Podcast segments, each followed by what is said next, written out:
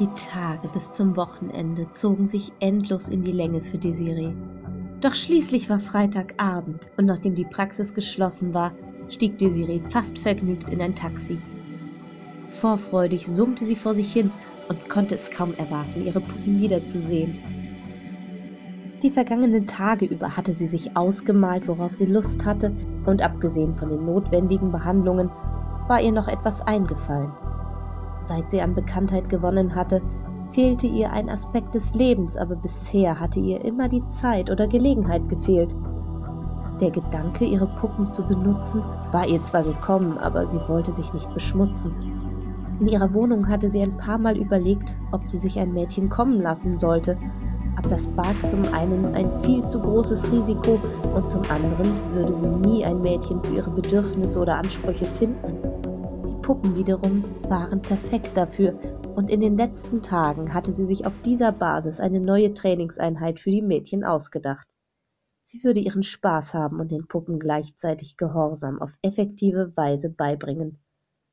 Nach einer gefühlten Ewigkeit und schrecklichem Stadtverkehr hielt das Taxi endlich vor dem unscheinbaren Vorstadthaus.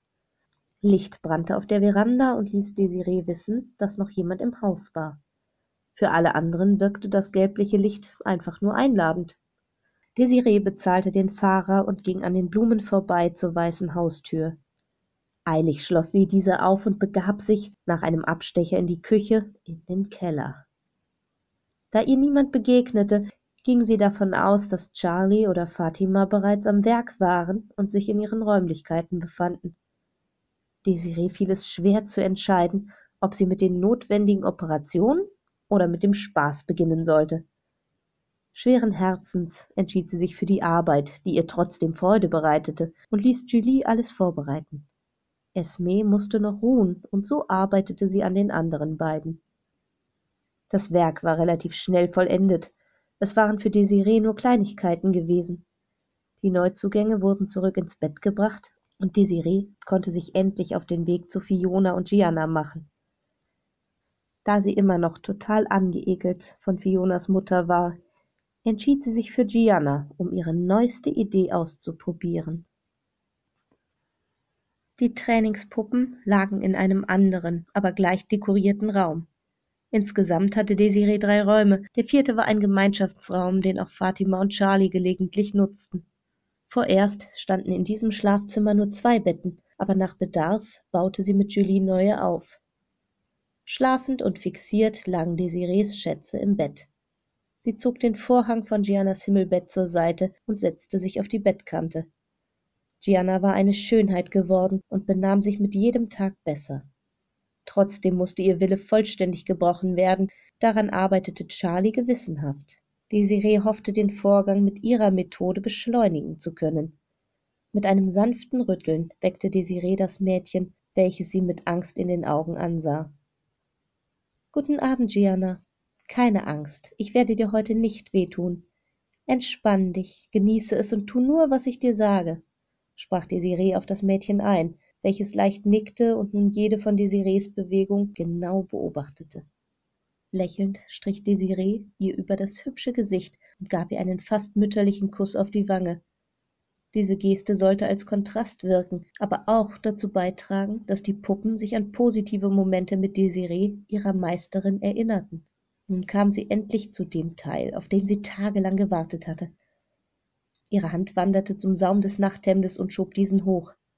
Desiree strich über die glatten Beine ihrer Puppe und erfreute sich an der weichen Haut. Mit weit geöffneten Augen sah Gianna Desiree zu und fürchtete sich davor, was ihre Meisterin wohl vorhatte. Schließlich schob Desiree das Kleidchen ganz aus dem Weg und besah sich das rosafarbene Fleisch des Mädchens. Da ihre Beine gekreuzt waren, konnte Desiree es noch nicht berühren, kostete aber den Moment des Beobachtens aus, bevor sie die Schnallen an den Beinen der Puppe öffnete und sie anders positionierte. Gianna traute sich nicht, sich zu widersetzen. Das würde alles verschlimmern, und das wusste sie. Stattdessen beobachtete sie Desiree dabei, wie sie über ihre Oberschenkel strich und diese dann auseinanderdrückte. Angst und eine kleine, seltsame Erregung machten sich in der jungen Puppe breit. Desiree konnte es kaum erwarten, die warme Stelle zwischen den Beinen ihrer Puppe zu berühren, und nun war es endlich soweit.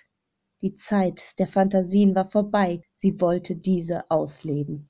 Zuerst fuhr Desiree dem Mädchen mit einem Finger durch ihre trockene Spalte. Das Püppchen erzitterte ganz leicht bei der Berührung und erfreute Desiree damit sehr. Noch ein paar Mal wiederholte sie diesen Akt und merkte zu ihrer Freude, dass ihr Mädchen langsam feucht wurde ob sie es nun wollte oder nicht. Gianna war noch recht jung, noch nicht volljährig und hatte bisher wohl selten erregende Erfahrungen gemacht. Desiree ging dazu über, die Knospe in der Mitte zu umkreisen und ein wenig Druck darauf auszuüben, was dem Püppchen ein leises Stöhnen entlockte. Lächelnd und selbst bereits erregt fuhr Desiree mit ihren federleichten Berührungen fort.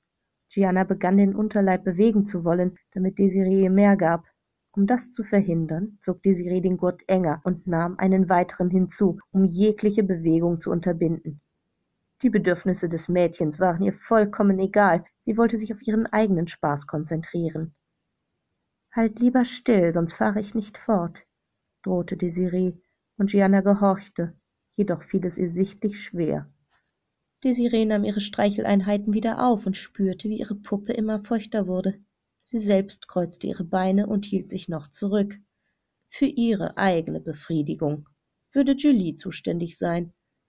Bis dahin genoss sie das Ziehen in ihrem Unterleib, das sie schon einige Tage begleitete. Sich Selbsterlösung zu verschaffen, war ihr zu langweilig. Das hier war echter Nervenkitzel, und sie war noch lange nicht fertig. Die in ihr angestaute Erregung würde sich später in einem überwältigenden Orgasmus entladen, da war sie sich sicher. Aus ihrer Handtasche nahm sie nun einen kleinen Apparat, den sie auf geringer Stufe einschaltete und an das zart gerötete Fleisch des Mädchens hielt. Gianna erkannte das Gerät und stöhnte wieder auf. Noch wusste sie nicht, was Desiree plante. Gerade so, dass Gianna das Vibrieren spüren konnte, hielt Desiree den Apparat an ihre Intimzone. Quälend langsam fuhr sie auf und ab damit, bis sie schließlich eine höhere Stufe einstellte und den Vibrator mit einem Mal in das kleine, leicht geöffnete Loch des Püppchens schob. Gianna schrie laut auf, und Desiree genoss ihre Geräusche. Gebannt sah sie zu, wie ihr Fleisch immer mehr glänzte und leicht zu tropfen begann. Aus reiner Lust beugte Desiree sich vor und leckte darüber. Dieses plötzliche Gefühl gab dem Mädchen den Rest, aber Desiree war noch nicht zufrieden. Sie wollte mehr. Sie nahm den kleinen Vibrator heraus und drückte ihn auf höchster Stufe an die leicht pulsierende Klitoris. Gianna erlebte ihren zweiten Orgasmus nur wenige Momente nach dem ersten. Anschließend nahm Desiree ein paar Klammern aus ihrer gut vorbereiteten Handtasche und klemmte diese an die Schamlippen und die Klitoris ihrer Puppe, welche vor Schmerz erneut aufschrie. Desiree genoss den verzerrten Gesichtsausdruck und nahm dann einen weitaus größeren Vibrator heraus und drückte ihn auf höchster Stufe in das Mädchen. Gianna wurde immer lauter vor Schmerz und Lust. Das größere Gerät füllte sie vollkommen aus und schmerzte sie gleichzeitig, da es sie dehnte. Das Vibrieren jedoch trieb sie in den Wahnsinn, und sie kam ein ums andere Mal, egal wie erschöpft und wund sie sich schon fühlte. Desiree bekam beinahe nicht genug, von dem sich ihr bietenden Anblick, ging aber schließlich zur Endphase über. Sie nahm die Klammern ab und den Vibrator aus dem Mädchen, das begonnen hatte zu jammern. Aus ihrer Tasche holte sie einen weiteren Vibrator, den sie auf mittlere Stufe stellte. Dieses weitaus größere Gerät führte sie rücksichtslos in das Mädchen ein. Dann holte sie einen festen Verband aus einem der Schränke und wickelte eine Art Höschen an den Unterleib des Mädchens, bevor sie dessen nun zuckende Beine wieder kreuzte was das Gerät weiter in sie schob. Anschließend klebte sie noch einen Streifen Klebeband über ihren Mund, da sie das Gestöhn und Geschrei nicht mehr hören konnte. Das bleibt so, bis ich wiederkomme. Wir machen das hier so oft, bis du keinen Orgasmus mehr bekommst, denn Puppen haben keine Bedürfnisse und keine Gefühle, flüsterte Desiree dem Mädchen noch ins Ohr, bevor sie alles einpackte und ging. Panisch und halb wahnsinnig vor Reizüberflutung blieb Gianna fixiert in ihrem Bett zurück. Bevor Desiree nach Julie rief, beschloss sie, Fiona doch nicht leer ausgehen zu lassen.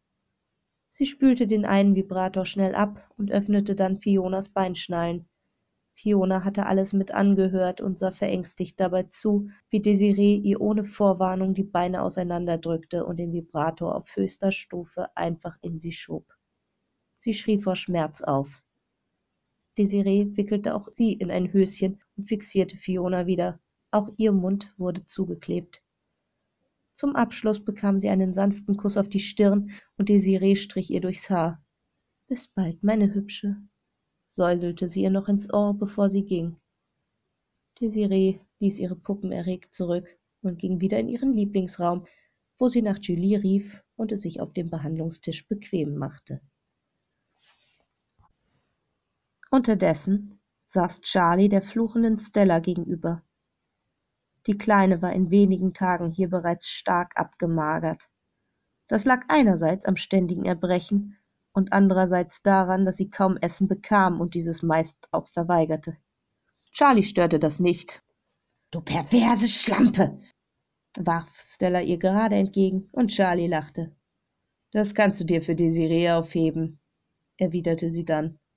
Eine Schlampe war ihre Mitpsychopathin nicht, aber durchaus pervers. Vorhin hatte sie gedämpfte Geräusche gehört, die mehr als eindeutig gewesen war.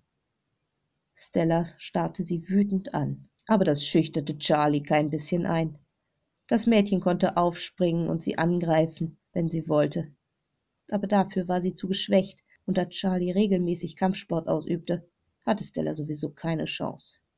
Charlie saß entspannt auf ihrem Stuhl und aß einen Brownie.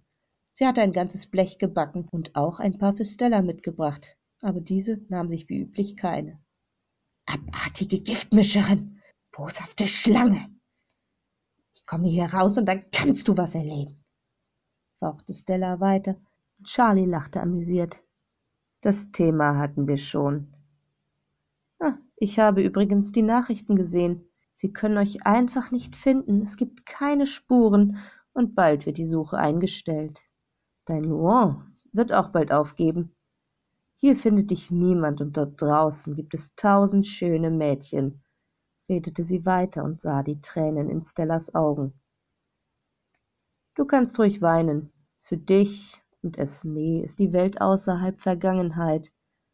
Wenn du so brav bist wie deine Schwester, dann wird es dir hier viel besser gehen.